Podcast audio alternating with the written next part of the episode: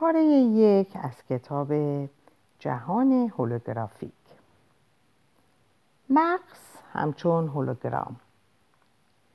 این نیست که جهان نمودها بر خط است، جهان نمودها بر خط است. این نیست که در آنجا اشیا همه در یک سطح از واقعیت نیستند، بلکه این است که اگر با نظام هولوگرافیک به جهان نفوذ کنید و به دام بنگرید، به دیدگاهی متفاوت خواهید رسید، یعنی به واقعیتی متفاوت، و اینکه آن واقعیت میتواند چیزهایی را تبیین کند که تا کنون از لحاظ علمی تبیین ناپذیر بودند. پدیده فراهنجاری، همزمانی و تلاقی ظاهراً معنادار رویدادها با هم. کارول پریبرام. معمایی که پریبرام را نخست به راه انداخت تا الگوی هولوگرافیک خود را صورتبندی کند، از این پرسش برخاست که خاطرات در مغز انسان کجا و چگونه اندوخته می شود. در اوان دهه 1940، زمانی که تازه به این رمز و راز علاقه‌مند شده بود، دانشمندان غالباً بر این باور بودند که خاطرات در مغز انسان جایگاه مشخصی دارند. یعنی هر خاطره‌ای که شخص داراست، مثلا خاطره آخرین باری که مادر بزرگ خود را دیده، یا خاطره رایحه گل یاس آفریقایی که در 16 سالگی بوییده، همه دارای جایگاهی خاص در سلول‌های مغزند. این رد پای خاطرات را انگرام می‌نامیدند و با آنکه هیچ کس نمی‌دانست انگرام واقعاً از چه ساخته شده، آیا سلول عصبی است یا شاید نوع خاصی از مولکول، اغلب دانشمندان مطمئن بودند که به زودی با گذشت زمان همه چیز روشن خواهد شد. این اطمینان خاطر دلایلی داشت. تحقیقاتی که جراح مغز کانادایی وایلدر پنفیلد در دهه 1920 انجام داد، شواهد متقاعد کننده ای عرضه کرد، مبنی بر اینکه خاطرات خاص و ویژه جایگاه خاص و ویژه ای دارند. یکی از خصوصیات نامعمول مغز این است که مغز خود درد را مستقیما حس نمی کند. اگر پوست سر و جمجمه را با بیهوشی موضعی بی‌حس کنیم، می توان روی مغز کسی که کاملا به هوش است بدون ایجاد کوچکترین دردی به عمل جراحی پرداخت. در شماری از آزمایش‌های مهم و مؤثر در این باب، پنفیلد این واقعیت را به نفع خود به کار بست. یعنی وقتی روی مغز مبتلایان به سرد جراحی می‌کرد و نقاط مختلف سلول‌های مغز آنان را به وسیله شوک الکتریکی تحریک می‌نمود، با شگفتی دریافت که هرگاه ناحیه گیجگاه یکی از بیماران کاملا بیهوش خود را تحریک می‌کرد، یعنی آن قسمت از مغز پشت شقیقه را، بیمار خاطرات وقایع گذشته زندگی خود را با جزئیات کاملا واضح به یاد می‌آورد. یکی از بیماران مرد ناگهان مکالمه‌ای را که با دوستانش در آفریقای جنوبی داشت و به یاد و به زبان آورد. پسر بچه‌ای صدای مادرش را در حال صحبت پای تلفن شنید و پس از چند شوک الکترود توانست تمامی مکالمه را از نو تکرار کند. یکی از زنها خود را در آشپزخانه منزل قدیمیش یافت و صدای بچه‌اش را که بیرون توی حیاط بازی می‌کرد شنید. حتی وقتی پنفیلد سعی کرد آنها را گمراه کند و با آنها بگوید که نقطه دیگری از مغز آنها را تحریک کرده است که در واقع نکرده بود، باز می‌دید که هرگاه همان نقطه قبلی را تحریک می‌کند، همواره همان خاطره فراخوانده می‌شود. پنفیلد در کتابش رمز و راز ذهن، چاپ 1975، کمی قبل از مرگش، نوشت: کاملا واضح بود که این فراخوانی‌ها از جنس خواب و رویا نبود، بلکه فعال کردن الکتریکی ثبت و ضبط متوالی آگاهی بود. ثبت و ضبطی که در طول تجربیات پیشین بیمار تثبیت شده و بیمار اینک همه آنچه را که در گذشته به آن واقف بوده از نو تجربه میکرد، به سان فلشبک در فیلم ها. پنفیلد از آزمایش‌های خود چنین نتیجه گرفت که هر آنچه تجربه کرده ایم در مغز ما ضبط شده است. از هر چهره بیگانه که یک آن در کوچه و خیابان دیده ایم تا هر تاره عنکبوتی که در کودکی بدان خیره شده ایم. به همین دلیل است که این همه خاطره رویدادهای بی اهمیت به مغز خطور و در آن ظاهر می شود. اگر حافظه ما مملو از ثبت و ضبط تجربیات بی اهمیت روز به روز ماست، پس می توان به حق پنداشت که بی جهت قوت خوردن در این گاه شمار وسیع وقایع، اطلاعات بی ثمر و پیش و پا افتاده زیادی را در دسترس قرار می دهد. در مقام یک جراح جوان مغز، پیریبرام دلیلی برای شک بردن به نظریه پنفیلد نداشت. اما اتفاقی که نحوه اندیشه او را به کل تغییر داد، همکنون روی داده بود.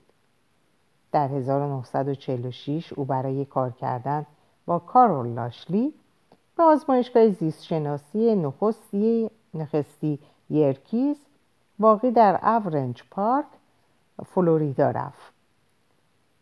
بیش از 40 سال میشد که لاشلی نیز درگیر پژوهش‌های خود در زمینه سازوکار فرار و بیان نشدنی حافظه بود و در این دوره بود که پیریبرام توانست شاهد نتایج دست اول تلاش‌های لاشلی باشد. تکان دهنده آن بود که نه تنها لاشلی در ارائه هر گونه شاهد و مدرکی دال بر وجود انگرام شکست خورده بود، که پژوهش‌های او در واقع به چیزی جز خالی کردن زیر پای پنفیلد و همه کشفیاتش منجر نمی شد. کاری که لاشلی می کرد عبارت از این بود که به موشها تعلیم می داد دست به اعمال گوناگون بزنند، از جمله گذشتن از مارپیچ ها. سپس تکه های مختلفی از مغز موشها را با عمل جراحی بر می داشت و دوباره به محک آزمایش می گذاشت. هدف وی این بود که آن قسمت از مغز موشها را از میان بردارد که حاوی خاطره گذشتن از مارپیچ است. و وقتی این کار عملی شد، با شگفتی دریافت که صرف نظر از آنکه کدام قسمت مغز آنان برداشته شده، خاطره آنها هیچگاه از بین نرفته است. غالباً موتور و محرک مهارت موشها از کار می افتاد و لذا تلو تلو خوران راه خود را درون مارپیچ دنبال می کردن. ولی حتی با برداشتن تکه های بزرگتری از مغز آنها نیز حافظهشان همچنان لجوجانه دست نخورده می ماند. برای پیریبرام این کشفیات باور نکردنی بود. اگر خاطره ها صاحب مکانی خاص در مغزند، به همان سان که فیلمسل کتاب ها داره مکانی خاص در طبقات کتابخانه‌اند، پس چرا برداشتن مغز موشها به وسیله چاقوی جراحی لاشلی بدان شکل اثری بر آنها نگذاشته بود؟ برای پیریبرام تنها پاسخ ممکن این بود که خاطره ها مکان خاصی در مغز ندارند، بلکه به طور کلی در سرتاسر مغز پراکنده اند. مشکل این بود که او از هیچ سازوکار و فرایندی که قادر به توضیح این وضع حال باشد با خبر نبود. لاشلی حتی کمتر از پیریبرام به این مطلب اطمینان داشت و بعدها نوشت: من گاه حس می کنم که با بازبینی شواهدی که جایگاه رد پای خاطره را مشخص می کنند به این نتیجه ضروری می رسم که یادگیری اصلا ممکن نیست. معاذا به رغم چنین شواهدی علیه آن، یادگیری گاه به واقع روی می دهد. در 1948 پیریبرام در دانشگاه ییل به کرسی استادی نشست و قبل از ترک آنجا کوشید حاصل 30 سال پژوهش‌های عظیم لاشلی را به نگارش درآورد. موفقیت در گام نخست. در دانشگاه ییل پیریبرام به تأمل در باب ایده پراکندگی خاطره‌ها در سرتاسر مغز پرداخت و هرچه بیشتر به این ایده اندیشید، بیشتر به آن اعتقاد پیدا کرد. به هر حال بیمارانی که مغز آنها را به دلایل پزشکی بر می داشتند، هیچگاه خاطرات خاص خود را از دست نمی دادند و از این نظر رنجی تحمل نمی کردن. برداشتن بخش بزرگی از مغز ممکن است قدری باعث تیرگی و مهالود شدن خاطره بیمار شود، ولی هیچگاه دیده نشده که پس از عمل جراحی خاطره خاص کسی به کل از میان رفته باشد. به همین گونه افرادی که در اثر تصادف اتومبیل و غیره جراحی مغزی می شدند هرگز افراد خانواده خود یا بخشی از رمانی را که می خواندند فراموش نمی کردند. حتی برداشتن آن تکه از گیجگاه، همان بخشی که در تحقیقات پنفیلد اساسی بود، نیز در خاطره شخص خللی وارد نکرد. نظریات پریبرام را پژوهش‌های دیگری نیز چه از ناحیه خود او و چه دیگران تأیید کردند. هیچ یک از آنها نیز نتوانست کشفیات پنفیلد در مورد تحریک مغز اشخاص جز بیماران سر را ثابت و از نو تولید کند. حتی خود پنفیلد هم نتوانست نتایج حاصله را در بیماران غیر سرئی تکرار کند. به رغم شواهد فرزاینده مبنی بر اینکه خاطرات در مغز پراکنده‌اند، پریبرام هنوز نمی‌دانست مغز چگونه قادر از چنین کار معجزه‌آسایی را انجام دهد.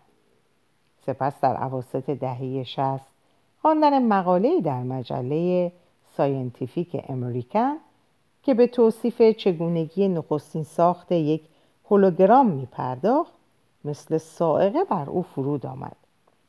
با آنکه مفهوم هولوگرافی مفهوم حیرت‌آور بود، راه حل معمایی را که سالها با آن سر و کله می‌زد پیش پای او می‌نهاد. جهت فهم اینکه چرا پریبرام این چنین به هیجان آمده بود، نخست می‌باید قدری بیشتر درباره هولوگرام‌ها دانست. یکی از چیزهایی که هولوگرافی را ممکن می‌سازد، پدیده‌ای است به نام تداخل. تداخل عبارت از نقشی زرق‌دری است که از 2 یا 3 موج نظیر امواج آب که در هم تداخل پیدا کرده حاصل می‌آید. مثلا اگر شما سنگی را در یک دریاچه بیاندازید، بیدرنگ سلسله‌ای از امواج مشخص و هم مرکز پدیدار و از هم دور می‌شوند. اگر 2 تا سنگ بیاندازید، 2 دسته امواج هم مرکز پیدا می‌شود که از هم عبور کرده پراکنده می‌گردند. ترکیب پیچیده خطوط و ردیف‌ها و فرو رفتگی بین امواج که از چنین تلاقی و برخوردی ایجاد می‌شود، الگوی تداخلی نام دارد. هر نوع پدیده موجگونه می‌تواند یک طرح تداخلی ایجاد کند، نظیر امواج رادیو و نور. و از آنجا که اشعه لیزر پرتویی بسیار خالص و روشن از نور است، برای ایجاد طرح تداخلی بسیار مناسب است. به واقع مثل بهترین سنگ و بهترین دریاچه است. یعنی در واقع الگوی هولوگرام آنسان که ما میشناسیم تا زمان اختراع اشعه لیزر نمیتوانست امکان پذیر باشد. وقتی یک اشعه لیزر به 2 تابع مجزا تقسیم می شود، هولوگرام به وجود می آید. اولین تابع با برخورد به شیئی که قرار است از آن عکس گرفته شود به عقب می جهد. سپس تابع دوم با انعکاس نور تابع اول برخورد می کند و حاصلش یک الگوی تداخلی است که روی قطعه فیلم ضبط می شود. به چشم بیننده تصویر توی فیلم به هیچ رو شبیه شیء عکاسی شده نیست. اینجا تصویری هستش که من حتما براتون عکسشو میذارم. در واقع بیشتر شبیه حلقه های هم مرکزی است که از افتادن مشتی سنگ ریزه به داخل دریاچه به دست آمده است. در تصویر 2 مشاهده می‌کنیم که به محض آنکه اشعه لیزر دیگری یا در بعضی مواقع فقط اشعه شفاف و نورانی بر تصویر فیلم تابیده شود، تصویری 3 بعدی از شیء اولیه به دست خواهد آمد. حالت سه‌بعدی تصاویری از این دست به طرز حیرت‌آوری متقاعد کننده است. میتوان به واقع دوروبر یک تصویر هولوگرافیک قدم زد و از زوایای مختلف بدان نگریست. انگار به یک شیء واقعی نگاه می‌کنیم. اما هرگاه بخواهید این تصویر را لمس کنید، دست شما از میان آن گذر می‌کند و در می‌یابید که در واقع چیزی آنجا نیست. تصویر شماره 3. کیفیت سه‌بعدی بودن هولوگرام تنها وجه شاخص آن نیست. اگر تکه‌ای از فیلم هولوگرافیک تصویری از سیب را از میان دو نیم کنیم و سپس اشعه لیزر بر آن بتابانیم، هر نیمه حاوی تصویر کامل سیب خواهد بود. حتی اگر این نیمه را باز به دو نیمه و نیمه را دوباره به دو نیمه تقسیم کنید، تصویر کاملی از سیب از هر یک از قسمت‌های کوچک فیلم به دست خواهد آمد. گرچه هر اندازه قسمت‌ها کوچکتر باشند، تصاویر محورتر خواهد بود.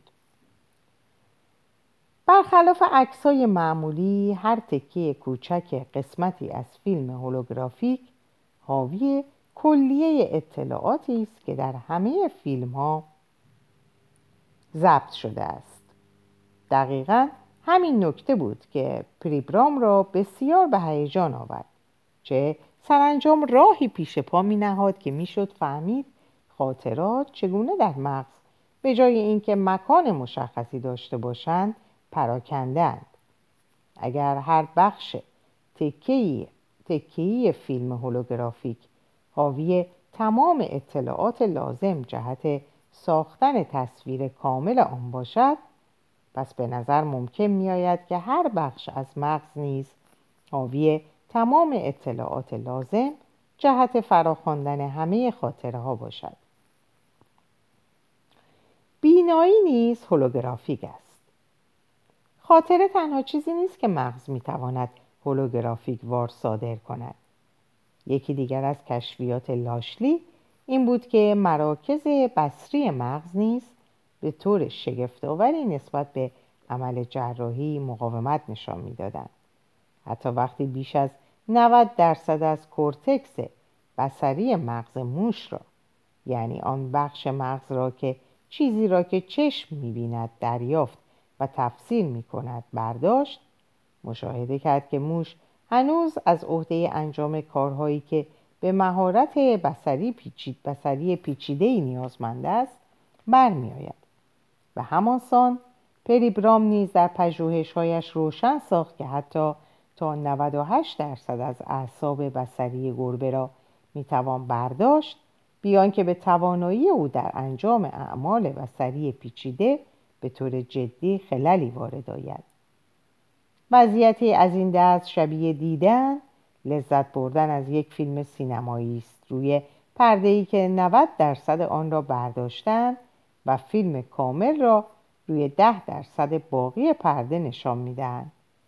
و این آزمایش‌ها همه درک و فهم معمول ما را از اینکه بینش و قوه بصری چگونه عمل می‌کند به مقابله می‌طلبید. بنابر نظریه جاری روز، میان تصویری که چشم می‌بیند و نحوه‌ای که آن تصویر در مغز باز نموده می‌شود، یک نسبت 1:1 وجود دارد.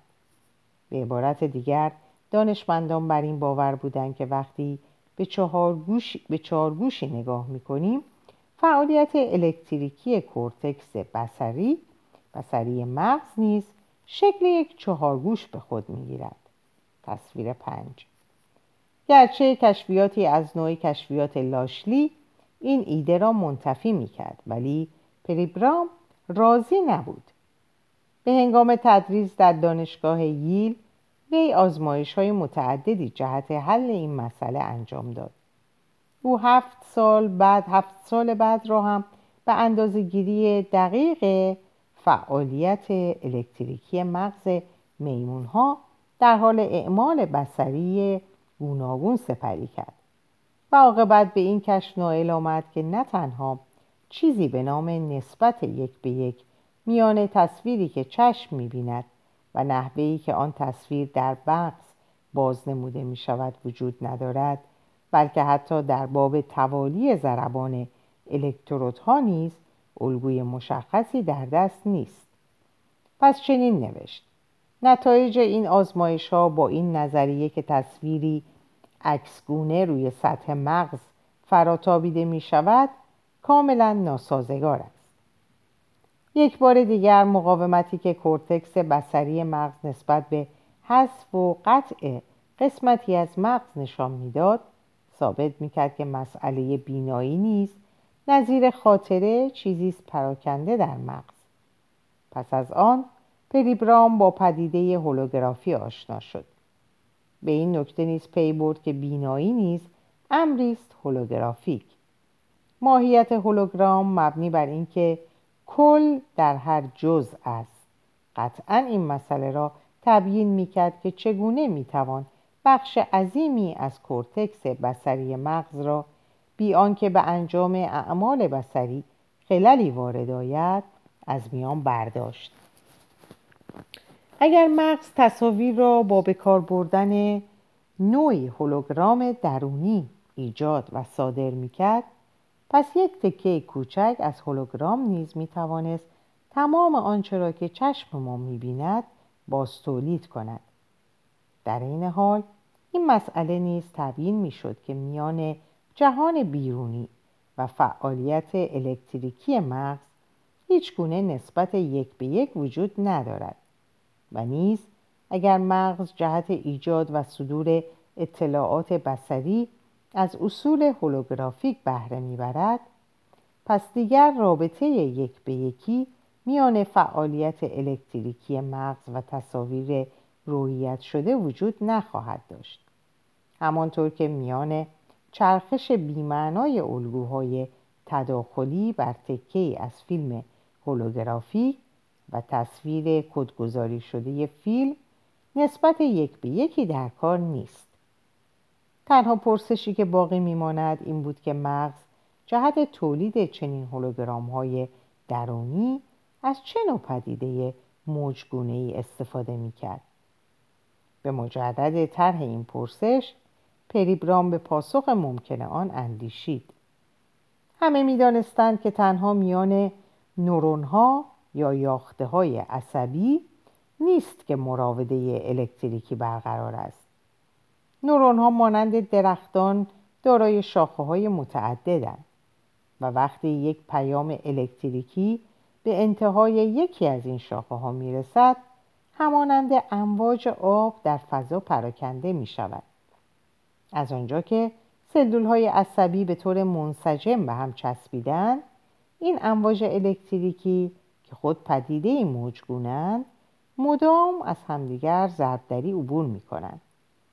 با به یاد آوردن این نکته، پریبرام فهمید که این امواج همواره در کار ساختن منظومه بی پایان از الگوهای درهم تداخل یافته همچون کالیدوسکوپند و به نوبه خود همین شاید آن چیزی است که به مغز خصلت هولوگرافیک می‌بخشد.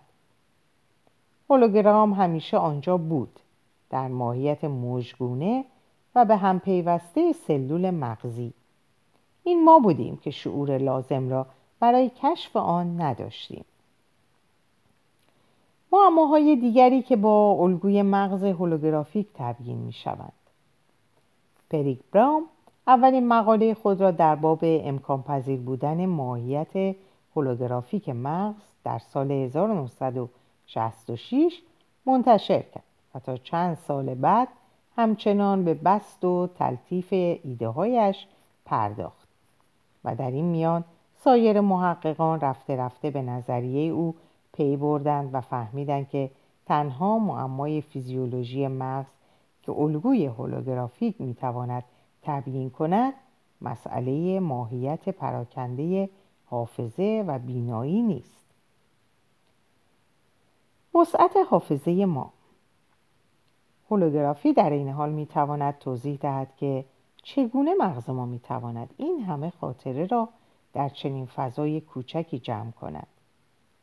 فیزیکدان و ریاضیدان بسیار هوشمند مجارستانی جان فون نویمان به این نتیجه رسید که در طول حیات هر فرد معمولی مغز او چیزی حدود 280 و خیلی نقطه که نمیتونم بگم که چقدره، یا 2.8 در 10^20 تکه اطلاعات ذخیره می‌کند. این میزان اطلاعات گیج کننده است و پژوهشگران مغز سال‌هاست می‌کوشند به سازوکاری دست یابند که بتوانند چنین توان و قابلیت وسیعی را توضیح دهند. هولوگرام ها نیز از قابلیت حیرت انگیزی جهت ذخیره اطلاعات برخوردارند. با تغییر زاویه‌ای که از برخورد 2 موج لیزری روی فیلم عکاسی به دست آمده، می توان تصاویر گوناگون بسیاری روی همان سطح ضبط کرد. هر تصویر ضبط شده را می توان با نور دادن به فیلم توسط اشعه لیزری و از همان زاویه‌ای که 2 موج قبلی ساطع شده‌اند دوباره به دست آورد. پژوهشگران با به کار بردن این روش حساب کردند که یک مربع 1 اینچی 1 اینچی فیلم قادر است همانقدر اطلاعات ذخیره کند که در 50 انجیل ذخیره شده. استعداد به یاد آوردن و فراموش کردن. تکه‌هایی از فیلم هولوگرافیک تصاویر چندگانه نظیر همان که توضیح داده شد نیز راهی جهت فهم توانایی ما در به یاد آوردن و فراموش کردن به دست می‌دهند.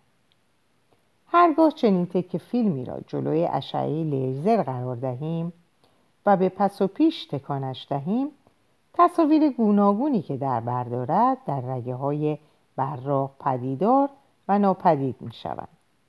گفتند که قوه یادآوری ما نیز شبیه تابش اشعه لیزر بر تکه فیلم و تصویر خاصی را فراخواندن است. به همین سان ناتوانی ما در به یاد آوردن چیزی شاید معادل تابش اشعه‌های گوناگون بر تکه از فیلم چند تصویری باشد که در آن زاویه درست فراخواندن تصویر یا خاطره مورد نظر مفقود شده است. خاطره متداعی. در کتاب طرف خانه سوان پروست جرعه‌ای چای و گازی به بیسکویت کوچک صدف مانند به نام پتیت مادلین باعث می شود که ناگهان راوی مورد هجوم خاطرات گذشته قرار گیرد. نخست راوی حیرت می کند، ولی رفته رفته پس از تلاش فراوان به یاد می آورد که وقتی پسر بچه‌ای کوچکی بوده عمه‌اش به او چای و بیسکویت های مادلین می داده و همین تداعی است که خاطره او را سرریز کرده است. همه ما اغلب در زندگی تجربه مشابهی داشته‌ایم.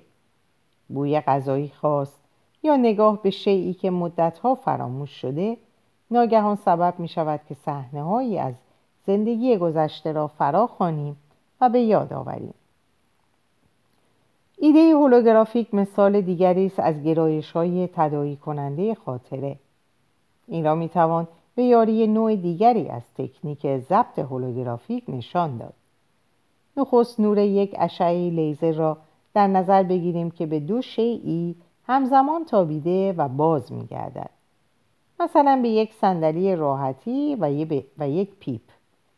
سپس می‌گذاریم نوری که از 2 شیء مذکور باز می‌گردد با هم تلاقی کنند و حاصل آن یک طرح تداخلی را روی فیلم ضبط می‌کنیم. سپس هرگاه به صندلی راحتی توسط اشعه لیزر نور بتابانیم و نور انعکاس یافته را از داخل فیلم بگذرانیم، یک تصویر 3 بعدی پیپ نمایان می‌شود و برعکس هرگاه همین کار را با پیپ انجام دهیم، تصویر هولوگرافیک صندلی راحتی پدیدار خواهد شد. بنابراین اگر مغز ما کارکرد هولوگرافیک دارد، شاید فرایندی مشابه مسئول نحوه‌ای است که پاره‌ای اشیا از گذشته ما خاطرات خاصی را برمی‌انگیزند. قابلیت تشخیص چیزهای آشنا. در وهله نخست قابلیت ما در تشخیص چیزهای آشنا شاید زیاد غیر عادی به چشم نیاید، ولی محققان و کارشناسان مغز سالهاست که می‌دانند این خود قابلیتی بسیار پیچیده و غریب است. مثلا احساس اطمینان کامل از تشخیص چهره آشنا در میان جمع 100 نفری احساسی ذهنی نیست، بلکه حاصل فرایند تولید اطلاعات در مغز ما به طرزی بسیار سریع و قابل اطمینان است. در سال 1970 در مقاله‌ای در مجله نیچر، فیزیکدانی به نام پیتر فان هردن نوعی از هولوگرافی به نام هولوگرافی تشخیص را معرفی کرد که روشی جهت فهم همین قابلیت یا شناسایی چهره‌های آشناست. در هولوگرافی تشخیص، تصویر هولوگرافیک از یک شی به همان شیوه معمول ضبط می شود، جز آنکه اشعه لیزر را به آینه خاصی که آینه متمرکز کننده نام دارد میتابانند و سپس نور منعکس شده را به سطح فیلم ظاهر نشده میتابانند. اگر یک شیء دیگر را که با شیء اول مشابه ولی نه کاملا همسان است زیر اشعه لیزر قرار دهیم و نور منعکس شده از آینه را به فیلم بتابانیم، پس از اینکه فیلم ظاهر شد نقطه روشنی روی آن پدیدار می شود. هرچه شباهت میان شیء اول و شیء دوم بیشتر باشد، نقطه نورانی روشنتر و درخشانتر می شود. اگر دو شیء مذکور هیچ شباهتی به هم نداشته باشند، هیچ نقطه نورانی پدیدار نخواهد شد. با قرار دادن یک فوتوسل حساس به نور در پشت فیلم هولوگرافیک میتوان در واقع از این مجموعه به عنوان یک سازوکار مکانیکی تشخیص بهره برد. تکنیک مشابهی که هولوگرافی تداخلی نام دارد نیز قادر است توضیح دهد که چگونه میتوان مشخصات آشنا و ناآشنای یک تصویر مثل چهره کسی را که سالهاست ندیدیم تشخیص داد. در این تکنیک شیئی را از خلال تکه‌ای فیلم هولوگرافیک که حاوی تصویر خود شیء است می‌بینیم. حالا اگر هر یک از مشخصات شیء پس از آنکه تصویرش ثبت شد تغییر کند، نور منعکس شده نیز تغییر خواهد کرد. کسی که به فیلم نگاه می‌کند بیدرنگ در می‌یابد که شیء چگونه عوض شده یا اصلاً عوض نشده است. در این تکنیک کار چنان حساس است که حتی فشار انگشت روی سنگ یا آجر نیز بلافاصله نشان داده می شود. امروز این تکنیک کاربرد عملی پیدا کرده و در صنعت آزمایش مواد مختلف به کار می رود. حافظه تصویری. در سال 1972 دانیل پولن و مایکل تراکتنبرگ، دو پژوهشگر بینایی از دانشگاه هاروارد، پیشنهاد کردند که تئوری مغز هولوگرافیک میتواند توضیح دهد که چرا بعضی افراد دارای حافظه تصویری هستند که آن را خاطرات روشن نیز مینامند.